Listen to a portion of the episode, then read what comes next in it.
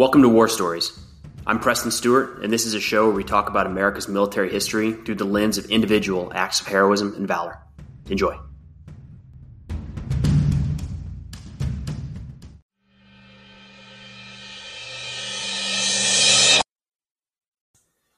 Today we have the story of Captain Robert Foley.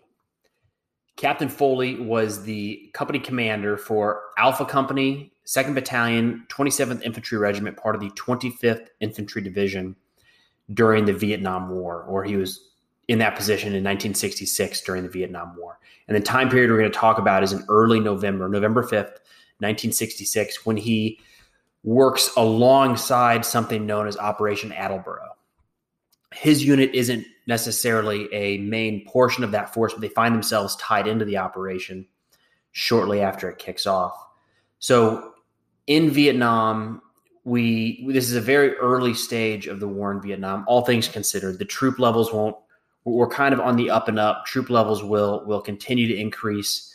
66 is up there. We've got a lot of forces in country in 1966. 67, I believe, ends up being the peak of U.S. forces, a little over half a million. I think close to 600,000. But in 66, we're we're still bouncing around the country, pursuing the enemy forces through a method known as search and destroy, something heavily used in Vietnam. Now, the Vietnam War, if we step back a little bit, is going to be a clash between the North Vietnamese and the South Vietnamese. It's a very long, thin country, north to south. And during the Cold War, the country was divided. Well, the, at that time, the country was divided with the North being backed by the Soviet, uh, the Soviet Union and China and and the major communist powers in the South being backed by more Western style democracies, and it was a it was one of the areas in the world that turned hot during the Cold War. So the United States was, as we know, directly involved on the ground in Vietnam. We had you know over I think six hundred thousand troops at one point on the ground in Vietnam.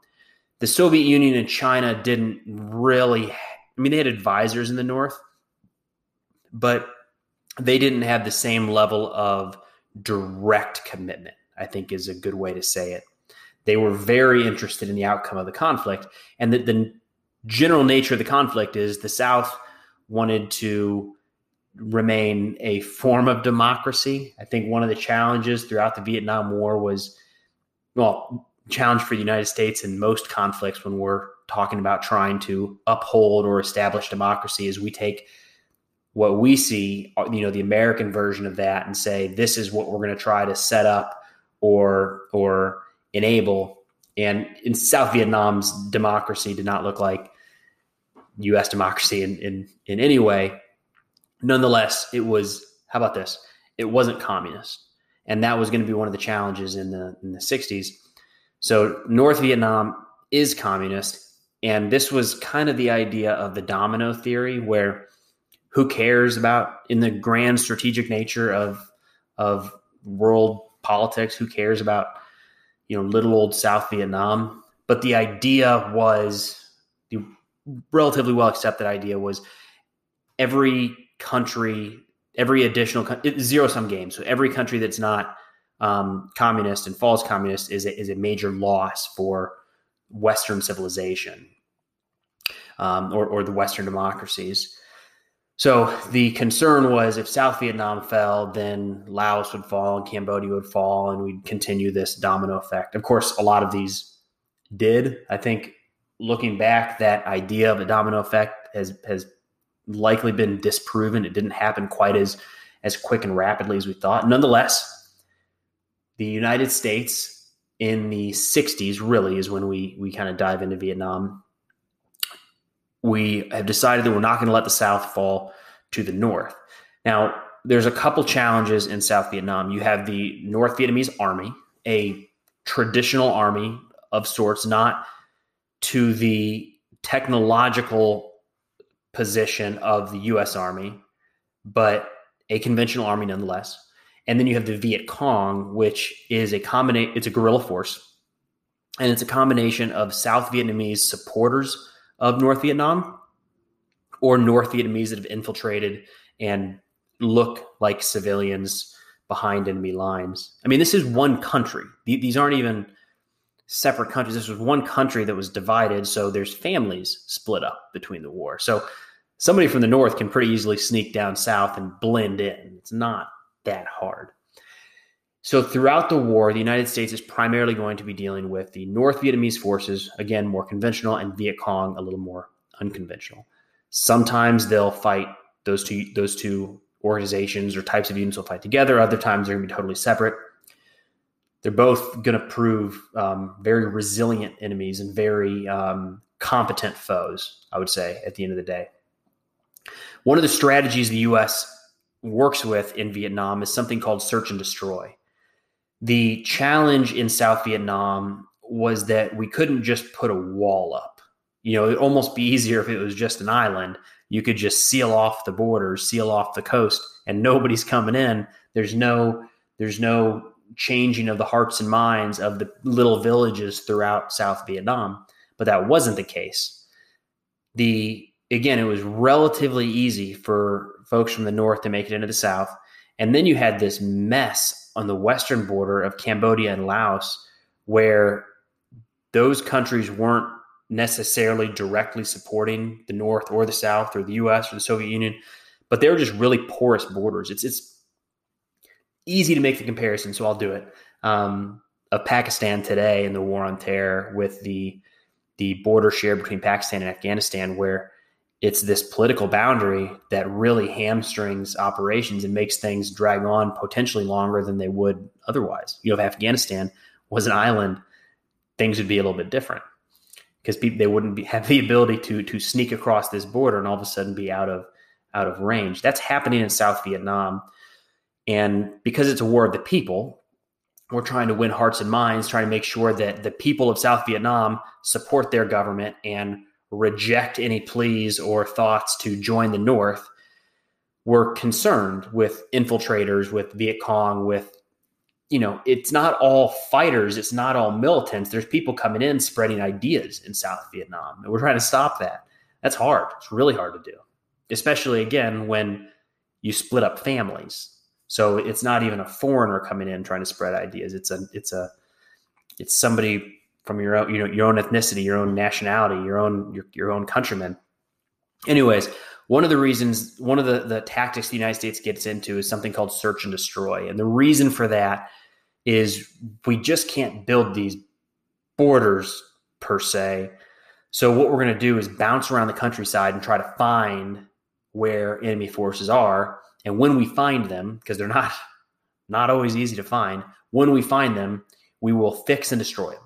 So, you know, to, to really sum it up, it was kind of the thought of if only we could find the bad guys, we can overwhelm them and kill them. We have more and better air power. We have more and, and better weapons in a sense. Maybe I shouldn't go down that rabbit hole, but we have more people potentially. We have, um, you know, it, if you can find the enemy, you can kill them and then you can win the war. Remember, this is also a time in the Vietnam War where one of the leading metrics of if we're winning or if we're losing is a body count. So we're tracking number of enemy soldiers killed, and that's the success metric, which we'll we'll do a podcast of that at some point. But when something like that, it, it's a mess. people start inflating numbers, and when we look back on the number of enemy soldiers killed in Vietnam, it is outrageous to think that it, it just at every level things were adjusted just a little bit. And next thing you know we've got some just crazy numbers in front of us. But that was the idea. That's how we're going to win the war. We're going to eliminate the enemy forces. It's essentially going to leave the and this is really simplifying it it's going to leave these people of south vietnam with no other choice. They've got which lucky for them the best choice is right there. It's democracy so they don't have to worry about this. But search and destroy is how we're going to do that. Bounce all over the country find the enemy, fix them, kill them, move on. That's going on in 1966 during something known as Operation Attleboro. There's, um, I think, a brigade size element operating to do this this search and destroy, and like as soon as they get moving, they and this is one of the risks of search and destroy is your you, you have the potential to be baited in if you land a battalion and there's an enemy regiment, you know, maybe three, four times your size, they might not come down on you with their full firepower because they might say, wait a minute, let's see if we can get another battalion in here and then we'll just wipe them out. You know, there's the Battle of the Ia Drang Valley wasn't long ago. I might have my timelines messed up there. But it's similar in the sense where the, the enemy has the ability to lure American units in because they kind of start to understand the tactics that we're pursuing. But nonetheless, Battle of Ad- Operation Attleboro, the units hit the ground and right out the gate are under pretty intense contact. There's a company there that is quickly surrounded. The company commander is killed. I guess I'll say they're at risk of being overrun. They're taking substantial casualties. And Captain Foley, company commander, is his battalion commander gets the call that he tasks Foley and says, Hey, you need to go out here and relieve this American unit. Not not relieve them in force. Not, you're not going to take their position in the line. They're really going to fight their way out there to get them and bring them back. Remember, there comes a point with units when you take too many casualties and you can't move yourself. You know, for example, let's say there's 100 people in that company that are stranded out there behind enemy lines or behind the front lines of the American unit is probably a better way to say it. If they have, say, 30% casualties and they've got 30 people wounded out of that 100, they have to move all of those 30. Let's say it takes two people to move each one. Now you've got 60 people moving the wounded, 30 people wounded. You have 10 for security. Like that's not going to work. And that's only 30% casualties. What if it's 40, 50? So there comes a point where units become bogged down and they can't move due to the, the number of casualties. So, anyways, Foley is tasked with going in there, helping get this American unit out. They move through the American lines and they're like 40 yards into the patrol. It is dense, thick, nasty jungle. They are barely into the patrol when they come under fire. The enemy opens up from a couple, you know, dug in, prepared positions. They've got snipers in the trees, they're throwing grenades, and it's just, you know, talk about nightmare. It's scary to be shot at no matter what. But what if you can't see five feet in any direction? Like just terrifying to, to think of that. And then you don't know exactly where your guys are, and, and you've got to figure out how they're laid out and, and who's getting hit and, and where. It's a challenge, to say the least. Nonetheless, enemy opens fire barely outside the lines, and right away, Foley's men, Foley and his men start taking casualties. Foley has two radio telephone operators, guys that are manning the radios to send back to higher headquarters, kind of keep them appraised of the situation they are often targeted in the first wave in an ambush. You know, if you if the enemy doesn't see you and you get the chance to open up on them first, are you going to shoot a rifleman or are you going to shoot a guy with a radio or are you going to shoot a guy with rank on his forehead? I mean, these were common tactics in Vietnam and radio telephone operators having a big antenna flapping off their back were very often targeted early. It was a dangerous job. Radio two of the RTOs go down. Foley under fire goes out there, picks up these RTOs, and moves them back to safety. He then comes forward to assess the situation, to figure out what's the best way to move forward, what's the best way to overcome this enemy ambush. They're on the verge of getting pinned down. As he's moving towards the front lines, he is near one of his machine gunners who gets hit and falls wounded. And at this point, it's it's Foley talks about just getting angry and being upset because his guys are getting wounded. His guys are getting shot up around him. And they're on the verge of being pinned down. They're the rescue force. They're the ones that are supposed to go in and help the American unit.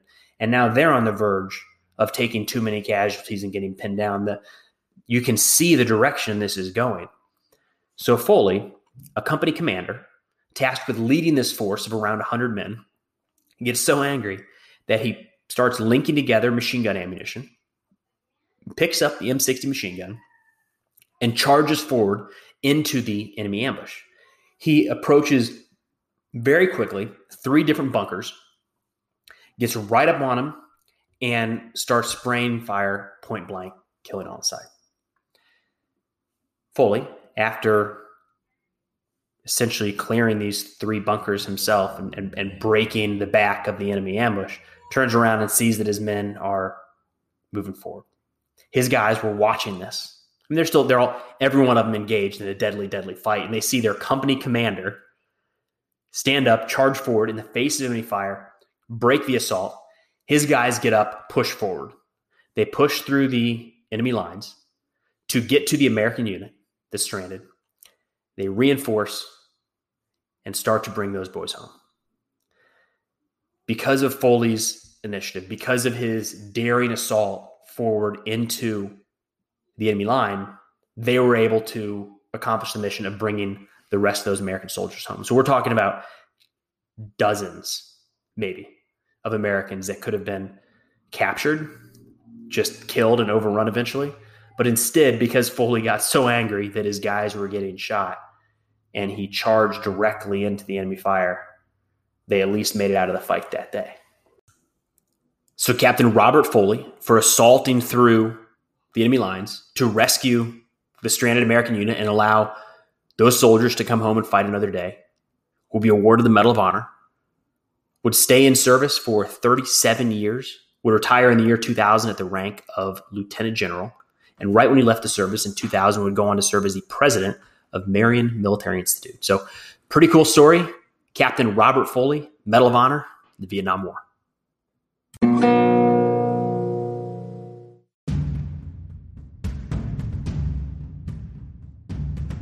Hey, thanks for listening to War Stories. If you get a chance, it'd mean an awful lot if you could head over to Apple or Spotify or wherever you listen to your podcast and leave a review. It helps others to, to find the show. But thanks again for listening. We'll see you next time.